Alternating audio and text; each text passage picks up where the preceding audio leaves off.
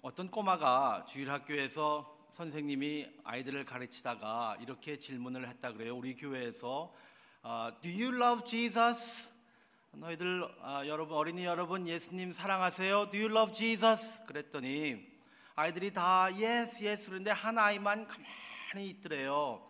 그래서 걔에게 다가가서 선생님이 Daniel, Do you love Jesus? 그랬더니 그 아이가 시무룩하게 표정을 하고 이렇게 대답했다고 합니다. Not today. 다른 날은 예수님 사랑하는데 오늘은 아니라는 거예요. 왜냐하면 그날 아침에 집에 올, 교회 올 때에 좀 늦장을 부리고 좀 그래서 엄마한테 혼났대요. 아, 다른 날은 예수님 사랑하는데 그날은 아니라는 거죠. 예수님 사랑하는 날도 있고 사랑하지 않는 날도 있고 세 살짜리 꼬마가 있는데 그 부모가 그, 그 아이에게 총하고 칼 장난감을 가지고 놀지 못하게 했던 아이가 있었습니다. 아, 그 아이가 아빠에게 와서 이렇게 조용히 물었습니다. 아빠, 총하고 칼은 나쁜 거지? 그 아빠가 어 총하고 칼은 나쁜 거지 뭐 그 세 살짜리 아이하고 무슨 철학적인 아, 토론을 하기도 좀 그렇고 어디에 쓰냐에 따라서 좋을 수도 있고 나쁠 수도 있겠지 뭐 이렇게 얘기하는 것보다 엄마가 너무나 총하고 칼을 장난감을 못 가지고 놀게 했으니까 그냥 아, 쉽게 넘어가려고 그 아이에게 그래 총하고 칼은 나쁜 거지 그랬더니 그 아이가 이렇게 또 어, 질문합니다. 근데 나는 왜 그게 그렇게 갖고 싶지? 그렇게 총하고 칼은 나쁜 것이라고 분명히 병우한테 배웠는데도 그리고 그렇게 들었는데도 왜 그게 그렇게 갖고 싶을까? 예수님을 사랑해야 되는 것을 알고 있는데도 그리고 주님을 위해서 사는 것이 맞는 답인 것을 알고 있는데도 왜 나는 그렇게 하지 못할까 하는 마음들이 그리스도인들 가운데 어린아이서부터 어른까지 다 있습니다.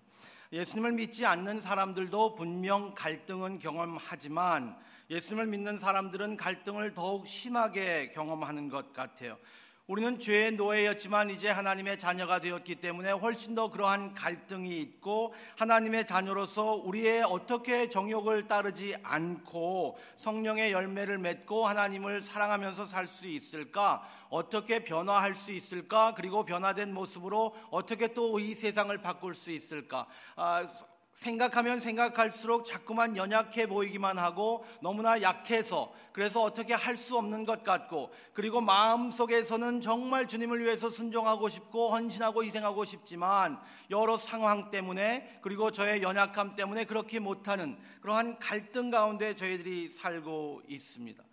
아, 성령의 열매를 맺기도 원하는데 육체의 소욕을 따르는 이러한 삶들이 갈라디아 교인들뿐만 아니라 그리고 그 꼬마 예수님을 사랑해야 되는데 그날은 예수님을 사랑하지 못하겠다는 그 마음을 가지었던 꼬마처럼 그리고 분명 총하고 칼이 나쁜 것 알면서도 왜 그게 그렇게 갖고 싶은지 하는 마음의 갈등들을 우리 모두가 다 갖고 있습니다.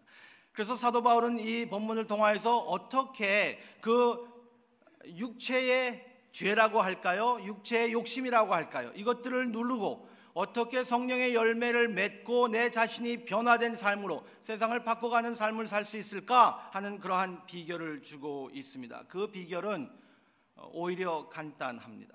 아주 단순합니다. 사도 바울께서 저희들에게 제시하는 그 답은 성령님입니다. 아, 저희들을 모든 것을 움직일 수 있는 분은 오직 성령님이시고 성령 하나님뿐만이 저희들을 변화시킬 수 있고 그리고 세상을 바꿀 수 있습니다.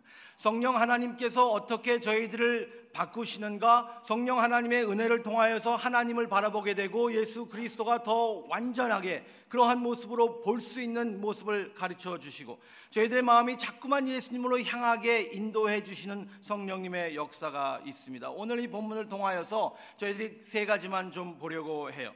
육체의 행실은 무엇일까? 그리고 성령의 열매는 어떤 것인가? 그리고 세 번째로 자신이 변화되고 그리고 세상을 바꿀 수 있는 비결은 무엇인가 하는 그 세 가지를 정말 아, 한번 간단하게 보겠습니다. 육체의 행실에 대해서 19절부터 21절까지 말씀을 보는데요. 육체의 행실이라고 이야기하면서 사도 바울이 말씀합니다.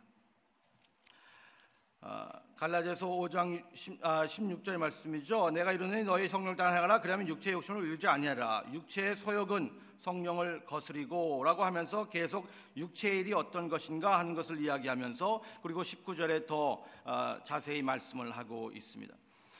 우리의 죄악된 본질이 어, 보이지는 않게 잘 숨길 수 있어요. 그리고 다른 사람들 앞에 잘 숨기는 그러한 세련된 모습을 교회에 한 5년만 다니시면 터득하실 수 있습니다. 한 교회에 5년 정도만 신앙생활을 하신다면 교회 생활을 한다면 우리의 잘못됨, 우리의 죄악됨, 우리의 다른 것들 그리고 못된 것들 보이기 싫어하는 것들 그런 것들 저희들은 잘 가릴 수 있는 기술을 아주 자연스럽게 배우게 됩니다. 저희 아내가 저에게 25년 동안 결혼 생활을 하면서 저에게 가장 자주 한 말이 있어요. 저에게 가장 많이 하는 말이 뭐냐 하면 아이고 이걸 교인들이 봐야 되는데 이 말이에요. 근데 교인들은 못 봐요. 저는 24년 동안 목회를 하면서 너무 세련된 목회를 잘 해왔기 때문입니다. 그런데 시간이 가면서 저희 자신들을 보면은 우리의 못된 모습이 자연스럽게 나올 수밖에 없습니다. 육체의 일에 대해서 사도 바울이 말씀하신데 육체의 일에 대해서 말씀하실 때에 요 성경에 나오는 리스트만 피하면 다 된다라고 생각하는 사람들이 있을까봐 21절에 사도 바울은 그리고 이런 일이라고 하면서 훨씬 더 포괄적으로 그리고 훨씬 이 육체의 일이 넓고 깊게 설명하고 있습니다. 저는 정말 어릴 때 착한 학생이었고 교회 잘 나가는 청년이었습니다. 아, 교회 사람들에게 칭찬받는 청년이었는데 교회에서 하지 말라는 것은 하지 않고 그리고 아주 정말 모범적인 율법주의자였고 바리새인이었었습니다. 청년 시절에 목사님께서 죄 짓지 말라고 하실 때 항상 세 가지를 말씀하셨어요. 여러분 죄 짓고 살지 마세요. 죄 짓지 마세요. 술 마시지 말고 담배 피지 말고 댄스 파티 가지 마라. 그러셨어요. 그래서 제가 그 세 가지만 안 하고 다른 건 다 했어요. 우리 인간이 얼마나 얄팍하냐 하면 얼마나 못됐냐 하면 저희들은 이러한 리스트가 성경에 나오면 이것만 피하면 되겠지라는 생각을 합니다. 육체의 일이 이런 것들이구나. 이런 것들만 피하면 내가 다르게 참 올바른 모습으로 사는 모습을 보여줄 수 있겠지라고 생각을 할 수 있습니다. 그래서 사도 바울은 그런 사람이 혹시 있을까봐 저 같은 사람이 그 전에도 있었나 봐요. 그래서 이러한 모든 것들이라고 하면서 이 리스트는 그냥 예로 들어주면서 훨씬 더 포괄적으로 얼마나 우리가 육체의 일을 따르고 살고 있는가 하는 것을 보여주고 있습니다. 성적인 면에서 제일 먼저 이야기하고 있죠. 어, 이 New International Version 성경, 영어 성경을 가지고 계신 분들은 이 영어 성경 구절을 보면은 19절부터 이 세미콜론으로 네 가지 카테고리를 이미 말씀해 주고 있습니다. 아, 그래서 이 outline을 찾기가 참 쉬워요. 이 성경 주석을 해주신 존 스토트 선생님도 그렇게 outline을 한 것을 제가 봤습니다. 성적인 면에서 19절의 음행과 더러움과 방탕이라고 이야기하면서 산상수훈의 예수님의 가르침을 저희들은 기억할 수 있습니다. 이 세상에 너무 너무나 많은 사람들이 이 성적인 면에서 자꾸 무너지고 있어요. We're living in an age of sexual immorality. 그래서 자꾸만 자꾸만 무엇이 올바른 건지 어떤 것이 제대로 된 건지 모를 정도로 혼돈하고 있고 그리고 올바른 것이 잘못됐고 잘못된 것이 올바른 것이 된 것처럼 그렇게 살고 있단 말이에요. 저는 대학에 나가 있는 우리 교회 자녀들 그리고 여러 청, 년 학생들을 생각할 때마다 너무나 너무나 아, 마음이 안타깝습니다. 정말 전쟁터에 자녀들을 보내 있는 보내 있는 것 같아요. 얼마나 물란한 그러한 삶을 살고 있는 그 사회에서 우리 아이들이 있는가? 성적인 면에서 육체의 일을 행하는 것들을 이야기하고 그리고 20절에는 또 종교적인 면에서 이야기합니다. 우상 숭배와 마술이 있다. 하나님의 주권을 무시하는 행위입니다. 하나님께서 주권적으로 모든 것을 인도하시고 하나님의 손안에 모든 것이 있는데도 불구하고 저희들은 자꾸만 술수와 마술과 우상숭배를 통하여서 저희들이 어떻게 우리의 삶을 조절할 수 있을까? 어떻게 우리가 어, 하나님의 어, 뜻보다 더 다른 것으로 우리의 인생을 해결할 수 있을까? 그리고 설명할 수 있을까? 자꾸만 자꾸만 기웃거리는 모습들을 봅니다. 제가 여기서는 깊게 말씀을 드리지 않겠지만 빨리 지나갑니다. 세 번째로 사회적인 면은 20절과 21절에 이야기하고 있죠. 원수 맺음과 다툼과 시기와 분냄과 분열과 파당과 질투라고 했습니다. 사회적인 면에서도 얼마나 우리가 육체 행위를 가지고 있는지 몰라요. 우리 관계적인 면에서 너무나 많은 분들이 힘들어하고 있습니다. 교회에 나가서도 힘들 때가 많이 있어요. 저에게서도 그런 얘기를 많이 듣습니다. 저 사람 꼴배기 싫어서 교회 안 나가겠다는 사람들 있어요. 그러면 아주 좋은 의도로 집사님들이나 장로님들이나 뭐 권사님들이나 뭐 순장님들이나 아주 좋은 의도로 이렇게 설명을 하십니다. 아이 사람 보고 교회 오나요? 하나님 보고 교회 오죠. 사람 보고 교회 오지 마세요. 하나님 보고 교회 가셔야죠. 저는 그것은 정말 잘못된 대답이라고 생각합니다. 교회 보고 교회는 사람 보고 옵니다. 하나님 사람 보지 않고 하나님만 보고 가려면 뭐하러 교회 가요? 산으로 가지. 동굴로 들어가면 됩니다. 근데 하나님은 교회를 만들어 주셨어요.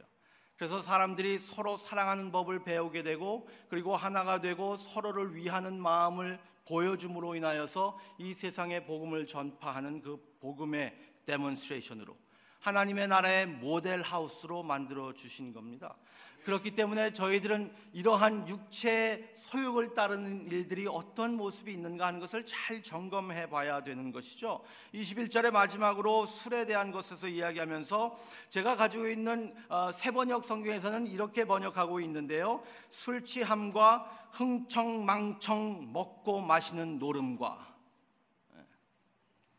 술 취함과 흥청망청 먹고 마시는 노름 육체의 행위다. 행동뿐만 아니라 마음의 상태를 말하고 있으면서 그와 같은 모든 것들이라고 설명을 하고 있습니다. 하나님의 나라는 선함과 의와 절제에 있습니다. 하나님의 나라의 가치관을 버리고 죄의 종로로 타는 사람들은 하나님의 나라에 합당하지 않다라고 말씀하고 있습니다. 우리가 육체의 소유를 분명히 이길 수 있고 그리고 하나님 앞에 올바른 사람으로서 경건하게 진정하게 경건하고 정직하고 올바른 하나님의 사람들로 살 수 있는데 왜 그렇게 하지 못하느냐라는 것이 사도 바울의 말씀인 거예요. 여기서 죄를 짓는 것, 그래서 죄의 행위에 빠지는 것으로 인해서 하나님 나라를 유업으로 받지 못한다는 말씀은 아닙니다.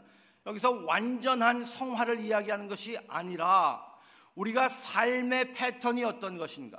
저희들의 삶의 패턴이 정말 죄의 삶의 패턴을 가지고 있는가? 아니면은 계속 갈등을 가지고 계속 이 텐션을 가지고 하나님의 나라를 사모하며 하나님의 나라의 사람답게 살고 있는가 하는 것이죠. 저희들의 문제는 갈등과 텐션이 사라질 때 문제예요. 항상 이 갈등과 텐션을 가지고 있어야 합니다. 정말 이것이 옳지 않은 것을 알고 있, 있는데 자꾸 그쪽으로 마음이 가는 것을 다시 돌리고 계속 하나님 앞에 나오고 예수 그리스도 앞에 나오는 이러한 모습들이 저희들의 삶에서 나타나야 되는 것이죠. 육체의 것을 버리라. 육체 행위를 버리라. 육체 행위로 있다면은 우리는 우리 자신도 아니고 이 세상을 바꿀 수 있는 것은 없습니다.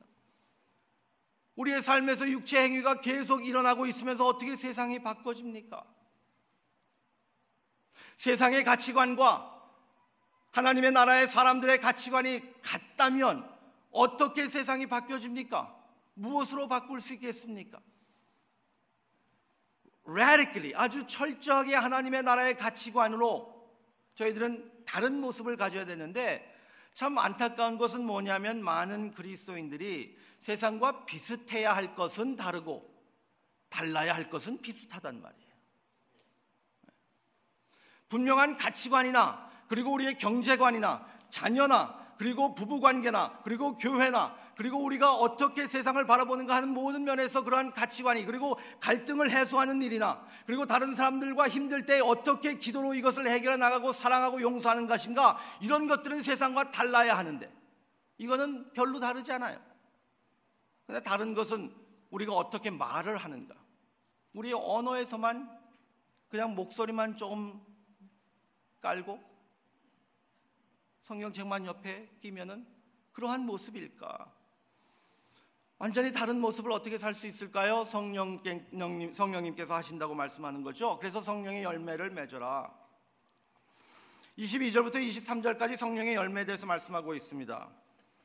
근데 여기서 재미있는 것이 있어요. 여러분들이 성경을 보시면 22절부터 보시면 육체에서 나오는 것을 행실, 행위라고 말하고 있고 성령에서 나오는 것을 열매라고 합니다. 왜 그럴까요?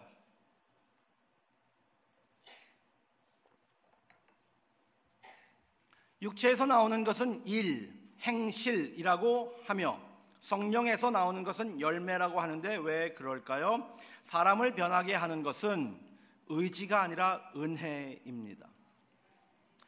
Grace changes everything. Grace changes everything. 하나님의 은혜가 모든 것을 바꿔버립니다. 우리의 행실이 아니라 우리의 행위가 아니라 우리의 노력이 아니라 우리의 열심도 아니라 하나님의 은혜가 모든 것을 바꿔버립니다. 이 복음의 은혜를 저희들이 깨닫고 이 복음의 은혜 때문에 저희들은 지금 이렇게 살고 있는 겁니다. 저희들이 하나님 앞에 나와서 이 새벽에 주님께 기도드리고 이렇게 나오는 이유는 은혜 받았기 때문이고 그 은혜가 우리의 마음을 변화시키기 때문이고 그리고 그 은혜로 인해서 우리가 계속 변해가고 있기 때문입니다. 종교와 복음은 정말 다릅니다. 종교는 내 행위를 통하여서 하나님께 인정을 받으려고 하는 것이고 복음은 하나님께 인정을 받았기 때문에 하나님의 은혜로 하나님께 순종하고 희생하는 겁니다. 그래서 우리의 희생과 우리의 순종과 그리고 우리의 열심은 훨씬 더 폭발적입니다. 이렇게 이렇게 폭발적이잖아요. 어제는 제가 너무 놀래갖고 얼굴이 안 보였는데 오늘은 얼굴이 보인다니까요. Grace changes everything. 은혜가 모든 것을 바꿉니다. 그 은혜의 복음이 바꾸는데 그 복음은 기독교라는 사닥다리의 단계가 첫 단계가 아니라 복음은 기독교라는 바퀴의 중추입니다. 이 복음의 은혜는 기독교의 사닥사, 사닥다리의 단계가 아니라 기독교라는 바퀴의 중추고 모든 것은 복음을 통하여서 움직이게 됩니다. 그렇다면 어떻게 우리가 열매를 맺을 수 있을까 하는 것을 저희들이 계속 보는데 이 열매라고 이야기한 것이 너무나 너무나 신선하단 말이에요. 공장에서 기계로 상품을 찍어낼 수 있지만 열매는 찍어내지 못합니다. 공장에서 김치는 만드는데 배추는 만들지 못해요. 공장에서 딸기잼은 만들 수 있습니다. 근데 딸기는 만들어내지 못합니다. 더 갈까요? 오렌지 주스는 만드는데 오렌지는 공장에서 만들지 못합니다. 왜냐하면 어, 열매는 생명이 있어야 합니다. 육체의 행위와 종교의 행위는 별 다를 바 없습니다. 생명이 없다면.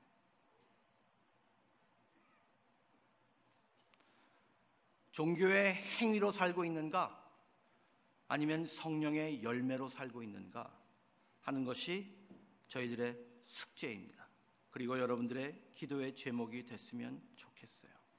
성령의 열매가 어떤 것인가? 성령의 열매가 몇 가지입니까? 성령의 열매는 하나입니다. 여기서 성령의 열매라고 이야기하고 있고 그리고 영어 성경에서는 the fruit of the spirit is the fruit of the spirit is hokarpos to pneumatos 헬라어로 제가 저도 이런 거 할 수 있다고 잠깐 자랑한 거예요. 어, 성령의 열매는 한 가지예요. 그 한 가지의 열매에 아홉 면이 있습니다. 그렇기 때문에 나는 사랑과 희생, 사랑과 어, 충성과 양선은 있는데 어, 자비와 절제는 없어 이렇게 말하면 안 된다는 거죠. 성령의 열매에서 아홉 가지 중에서 몇 가지를 선택하신 것이 아니라 성령의 열매는 하나입니다. 단수형이에요. 한 열매이기 때문에 다 같이 맺혀져야 합니다. 우리 삶에서. 여러분, 사랑과 기쁨과 화평과 인내와 친절과 선함과 신실과 온유와 절제 이것을 가지고 하나씩 설교를 아홉 번, 여덟 번, 뭐 열 몇 번씩 설교를 드릴 수 있지만 한번 잘 생각해 보세요. 왜 이것이 다 연결이 되어 있는가? 사랑이 없는 기쁨을 한번 생각해 보셨습니까? 사랑이 없는 기쁨은 뭡니까? 그냥 정욕입니다. 사랑이 없는 화평은 뭡니까? 화평해요. 근데 사랑은 없어요. 그걸 냉소함입니다. 사랑이 없는 인내는 뭡니까? 사랑이 없는데 그냥 인내하고 있어요. 그건 미련 곰탱입니다. 성령의 열매를 맺으라 그랬지 미련 곰탱이처럼 살라 그러는 건 아니에요. 기쁨이 없는 사랑을 상상해 보셨습니까? 사랑하는데 기쁨은 없어요. 사랑하는데 기쁨은 없어요. 결혼한 지 한 20년 차 되신 분들은 조금 릴레이트가 되나요? 사랑해! 사랑한다니까! 아니, 사랑한데도! 근데 기쁨은 없어요. 기쁨이 없는 인내는 뭡니까? 인내하고 있는데 기쁨이 없어요. 죽지 못해서 하는 거예요. 성령의 열매는 한 가지 다 연결되어 있고 성령의 열매는 생명이 있어야 하기 때문에 오래 시간이 걸립니다. 여기서 신앙생활을 하신 지 얼마 안 되신 분들이 신앙생활을 오래 하신 교회에서 리더 하시는 분들 보면서 야, 나도 정말 저렇게 신앙생활하고 저렇게 하나님을 사랑했으면 좋겠다라고 하신다면 너무 조급하게 생각하지 마세요. 열매는 시간이 가면 열리게 되어 있습니다. 씨를 뿌려놓고 그 다음날 열매 맺으려고 하면 안 되잖아요. 성령의 열매라고 했으니까 그 열매를 천천히 가는 겁니다. 저희들은 너무나 빠른 시간에 살고 있는 사람들인 것 같아요. 너무 빨리 살고 있어요. 그래도 이 West Coast는 좀 괜찮은 것 같은데 제가 온 뉴욕은 모든 것이 빠릅니다. 저는 워낙 또 성격이 급한 데다가 빠르니까 말이죠. 답답한 것이 굉장히 많아요. 사람 여기에 있는 분들은 다 정말 친절하고 nice하고 어디 가서도 다 이렇게 이야기도 나누고 이렇게 하더라고요. 뉴욕에서는 그런 일들이 별로 없죠. 너무 우리는 빠른 시대에 살고 있기 때문에 성령의 열매도 빨리 맺혀져야 된다고 생각해요. 성령의 열매는 microwave oven에다 넣어서 그냥 만들어낸 것이 아니라 계속 생명력이 자라서 일어나는 겁니다. 그렇다면 성령의 열매를 어떻게 맺을 수 있을까요? 자신이 변화되고 세상을 바꿀 수 있는 비결이 뭡니까? 24절과 25절에 말씀합니다. 어떻게 해서 우리가 육체의 행실을 버리고 성령의 열매를 순간순간마다 우리의 삶을 통하여서 맺어갈 수 있을까? 그 비결은 오늘 이 말씀을 통하여서 배우는 것은 회개와 믿음입니다. 회개와 믿음은 계속해서 일어나는 겁니다. 회개가 없는 믿음은 있을 수 없고 믿음이 없는 회개는 있을 수 없습니다. 회개와 믿음은 손바닥과 손등과 같은 것입니다. 항상 같이 가야 되는 거예요. Repentance and faith, they always have to go together. It's two sides of the same coin. 항상 같이 있는 것이에요. 육체를 십자가에 못 박았다라고 24절에 말씀하고 있잖아요. 24절에 육체를 십자가에 못 박았나니라는 말씀을 잘못 오해할 수도 있을 것 같아요. 여기서 말씀하는 것은 육체의 어, 행위를 그리고 우리의 육체를 십자가에 못 박았다는 것이지 못 박혔다라고 이야기하는 것 아니에요. 우리가 박았다라는 것이지 우리가 십자가에 못 박혔다라는 것이 아니란 말씀이죠. 갈라디아서 2장 20절 그리고 로마서 6장 6절의 말씀을 보면 우리는 이제 십자가에 못 박혔나니 이제는 내가 사는 것이 아니요 내 안에 있는 그리스도가 사는 것이다라고 하면서 우리가 그리스도인이 되는 모습 그리고 이제 우리가 하나님 앞에 어, 기독교인이 되는 모습을 보여주고 있습니다. 내가 십자가에 못 박혔다. That's passive. 수동적인 것이죠. 그렇지만 오늘 이 본문의 말씀은 내가 십자가에 못 박힘을 이야기하는 것이 아니라 내가 십자가에 못 박았다라는 것을 이야기하는 거예요. 우리가 하는 일을 말하고 있습니다. 십자가에 못 박았다. 십자가에 못 박아라. 내 마음속에서 꿈틀꿈틀거리는 욕심이 생길 때마다 그 죄악을 목을 비틀어 잡아서 이러한 죄 때문에 예수 그리스도가 나를 위하여서 죽으시고 그리고 부활심으로 인하여서 나를 정의롭게 만드신 것이다. 그리고 하나님 앞에 올바로 설 수 있는 자녀가 되게 한 것이다. 너는 꺼져라. 십자가에 못 박으라라는 거예요. 이게 회개예요. 십자가에 못 박아라. 순간순간마다 회개하는 삶이 있어야 되는 것을 이야기합니다. 오늘도 십자가에 못 박아야 합니다. 우리가 변화되기 위해서 세상이 바뀌기 위해서는 우리는 우리의 정욕을, 우리의 못된 습관들을 충분히 예수 그리스도의 십자가의 죽으심의 그 은혜로 말미암아 저희들은 그 욕심을 모가지를 비틀어서 똑바로 쳐다보면서 욕하세요. 욕하세요. 저는 그렇거든요. 딱 접어서 You go to hell. 지옥행을 가는 거예요. 십장을 못 박아라. 회개는 기쁜 소식입니다. 여러분들께 제가 회개하십시오라고 말씀하실 때 여러분들은 어떻게 들으십니까? 저는 처음 목회를 시작할 때 지금도 그렇지만 회개에 대한 설교를 많이 했습니다. 그때 그때는 회개하라고 할 때 아주 정열 가지고 강렬하게 했어요. 막 인상을 쓰면서 회개하세요. 회개하십시오! 막 이랬어요. 얼마나 밥맛이 없었겠어요, 교인들이. 막 저는 뭐 괜찮은 사람인 것처럼 말이죠. 근데 지금은 그렇게 하지 않습니다. 지금도 회개하라는 촉구와 회개하라는 설교는 합니다. 하지만 지금은 그렇게 설교하지 않고 지금은 이렇게 합니다. 회개하세요. 회개하십시오. 왜냐하면 회개는 복음이기 때문입니다. 회개는 좋은 소식이기 때문입니다. 회개는 우리가 돌아설 수 있는 기회를 주님께서 우리에게 주신 것이기 때문입니다. 종교적인 회개는 행동만 회개하는 겁니다. 종교적인 회개는 겉모양만 바꾸는 겁니다. 하지만 회개는 죄의 결과를 회개하는 겁니다. 신세 타령만 한 것이 회개가 아닙니다. 1년에 두세 번 뭐 봄청소, 대청소 하는 것처럼 회개하는 것 아닙니다. 회개는 순간순간마다 일어나는 것입니다. 말틴 루터가 95 thesis, 95개의 그 thesis,를 그 종교 개혁에 할 때 제일 첫 번째 나오는 말씀이 무엇이냐? 우리의 회개는 매일매일 삶에서 연습돼야 된다는 말씀입니다. 그것이 종교 개혁의 첫 번째 메시지였었습니다. 순간순간마다 회개하십시오. 순간순간마다 바꿔야 됩니다. 순간순간마다 우리는 변한 모습이 있어야 합니다. 근데 회개를 할 때 우리는 너무 종교적인 회개를 한단 말이에요. 행동만 회개한단 말이에요. 에베소서 5장에 말 보면 이런 말씀이 있어요. 너희의 속 사람을 벗어버리고 새 사람을 입으라. Take off your old self and put on the new. Put off and put on. Not just put off, not just put on, but put off and put on. 갑자기 제가 왜 영어 방언이 나온지 모르겠어요. 여기 보니까 벗고 입어라.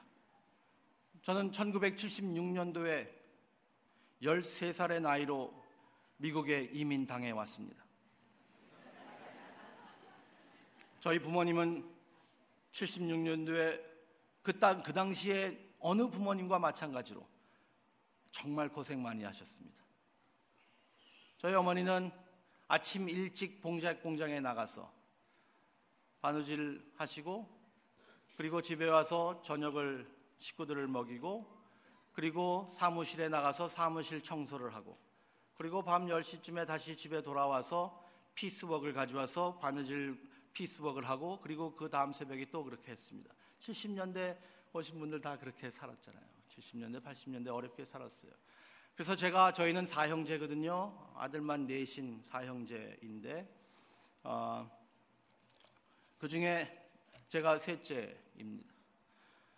너무 부모님이 힘들고 아버지도 뭐 똑같이 그렇게 일하셨죠. 뭐 여기서 저기서 일하셨죠. 그렇게 어렵게 이민 생활을 시작했는데 저희 어머니를 위해서 내가 뭘 좀 해야 되겠다라는 생각이 있었는데 어머니가 봉제 공장에서 오시면 제일 하기 싫어하는 것 두 가지가 있었고 그리고 제일 좋아하는 것 두 가지가 있었는데 그 두 가지가 같은 거예요. 뭐냐면 반찬은 하는 건 좋아하는데 밥하기를 그렇게 싫어하셨어요. 그게 귀찮대요. 밥을 얹히는 게. 그래서 제가 내가 밥을 얹혀야 되겠다. 중학교 때 내가 밥을 해야지. 그래서 매일 밤 매일마다 저는 어머니 오시기 전에 밥을 만들어 놨습니다. 물을 씻, 쌀을 씻고 손을 물이 여기까지 오도록 만들어 놓고 그리고 어, 그때 물 밥을 해놨어요. 그리고 저희 어머니가 제일 좋아하는 게 또 뭐였냐 하면은 어, 부엌에 딱 들어오면은 부엌 바닥이 뽀송뽀송한 느낌이 있을 때 좋대요. 뭐가 밟히면 싫대요. 뽀송뽀송 해야 된대요. 그래서 저는 매일마다 부엌을 쓸었습니다. 그리고 걸레질을 했습니다. 어머니가 밥을 해놓고 부엌이 뽀송뽀송 하면은 너무 좋아하셔서 그렇게 했어요. 계속 그렇게 했는데 뭘 또 더 해드릴 수 없을까라는 생각에 더 하면은 뭐 나도 귀찮고 피곤하니까 빨래를 좀 줄여야 되겠다라는 생각을 했어요. 그래서 빨래를 덜 내놔야지. 속옷도 그렇고 좀 세이브하자. 그래서 뒤집어 입기를 시작했습니다. I flipped over my. 음. 그렇게 뒤집어 입기를 했는데 저희 어머니가 어이 빨래가 줄었네 그래요. 음. 뒤집어 입으니까. 좀 지저분하죠. 새벽부터 무슨 목사가 와갖고 그런 이야기를 하는가. 근데 여러분, 우리의 신앙생활에서 회개하는 모습을 할 때에 우리의 더러운 옷을 벗어버리고 새 옷을 입어야 되는데 우리의 죄악된 모습을 벗어버렸는데 새로운 옷을 입고 성령님을 따라서 사는 삶이 너무 어려운 것 같고 힘들 것 같아요.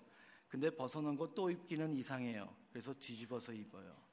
그 모습으로 우리는 또 교회로 나가고 그리고 세상을 향해서 갑니다. 세상은 안 변합니다. 왜? 우리는 계속 뒤집어 입으니까.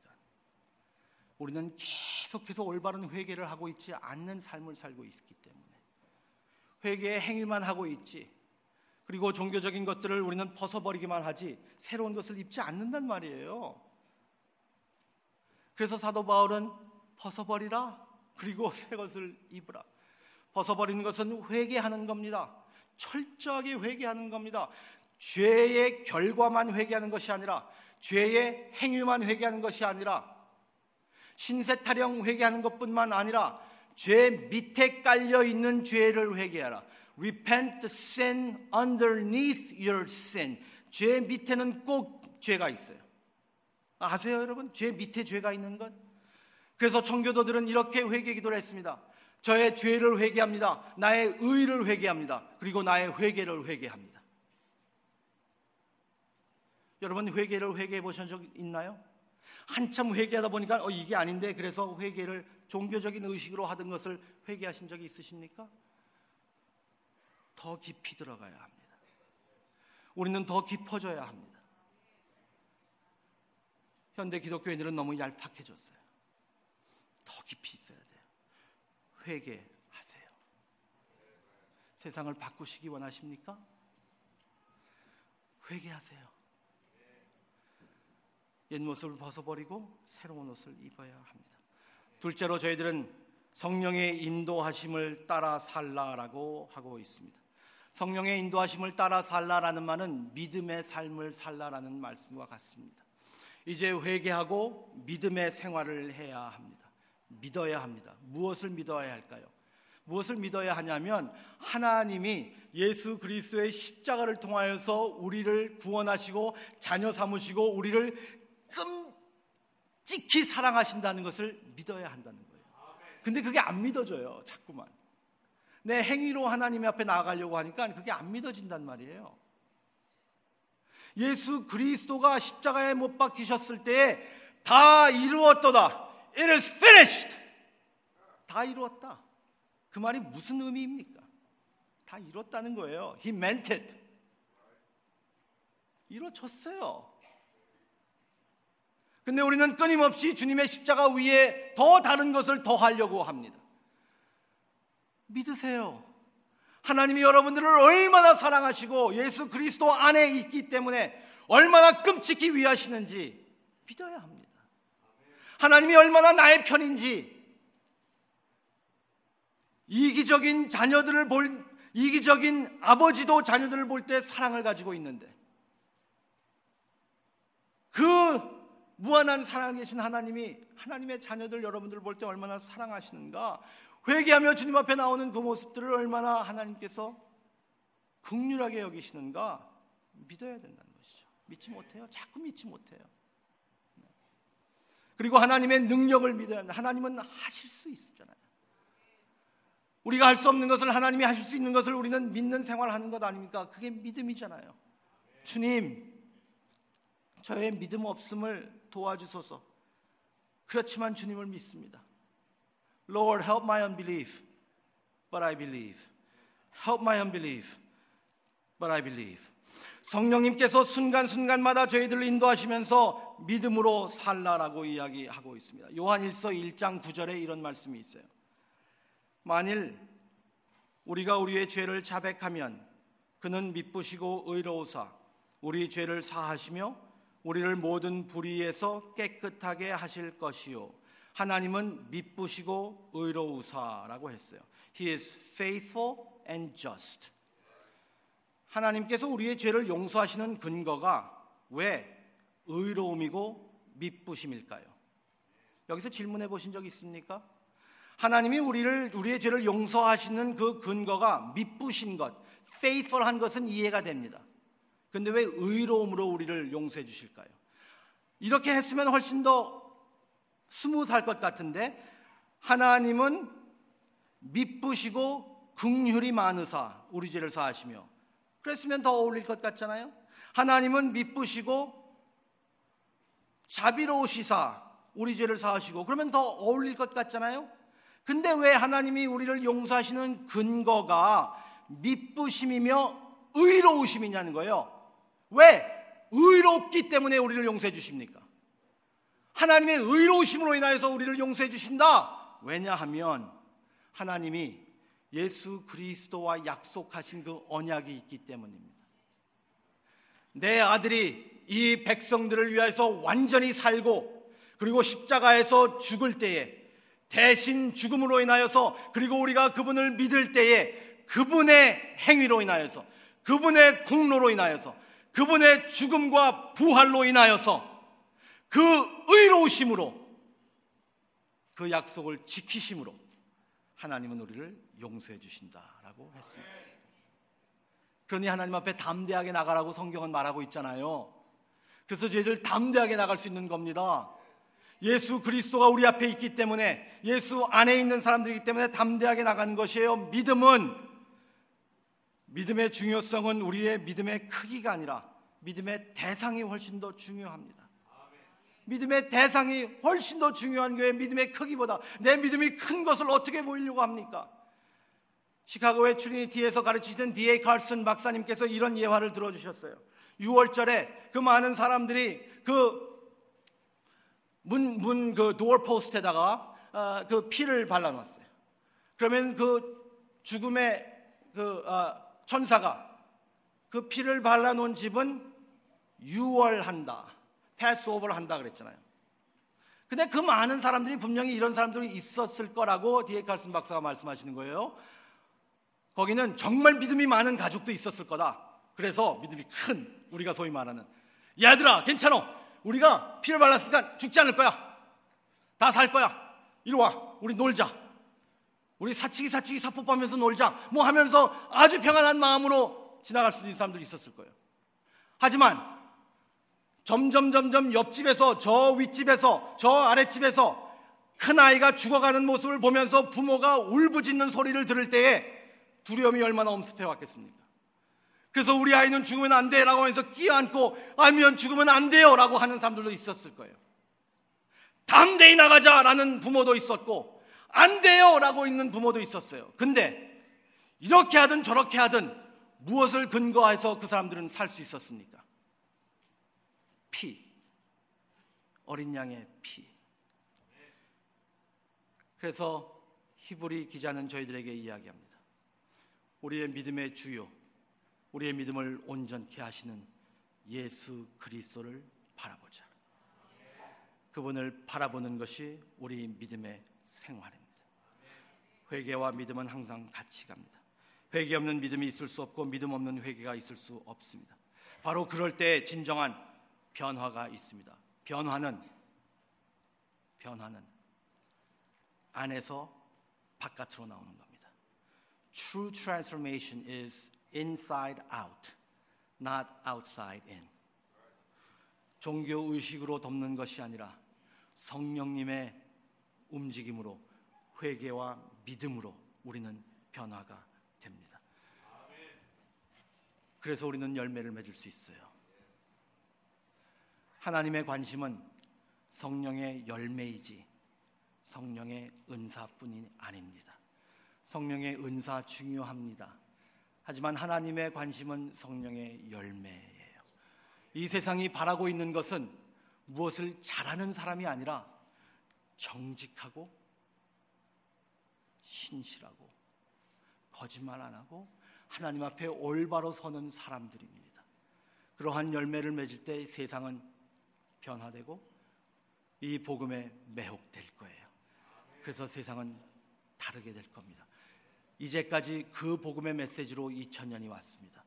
저희들은 그 복음을 붙잡고 오늘도 살아갑니다. 그런 마음으로 저희들 함께 주님 앞에 나갔으면 좋겠어요. 같이 기도하시겠습니다. 하나님 아버지 감사합니다. 오늘 이 말씀 기억하게 하여 주시고 육체의 일을 버리고 회개를 통해서 그리고 믿음을 통하여서 성령의 열매를 맺는 저희들의 삶이 있게 하여 주셔서 은혜가 모든 것을 바꾸는 것을 알고 그 은혜에 붙잡힌 바 되는 저희들 되게 하여 주시기 원합니다. 하나님 사도 바울이 고백했던 것처럼 저희들도 오늘 고백합니다. 내가 나 된 것은 하나님의 은혜입니다. 오직 은혜입니다. 오직 은혜입니다. 오직 은혜입니다.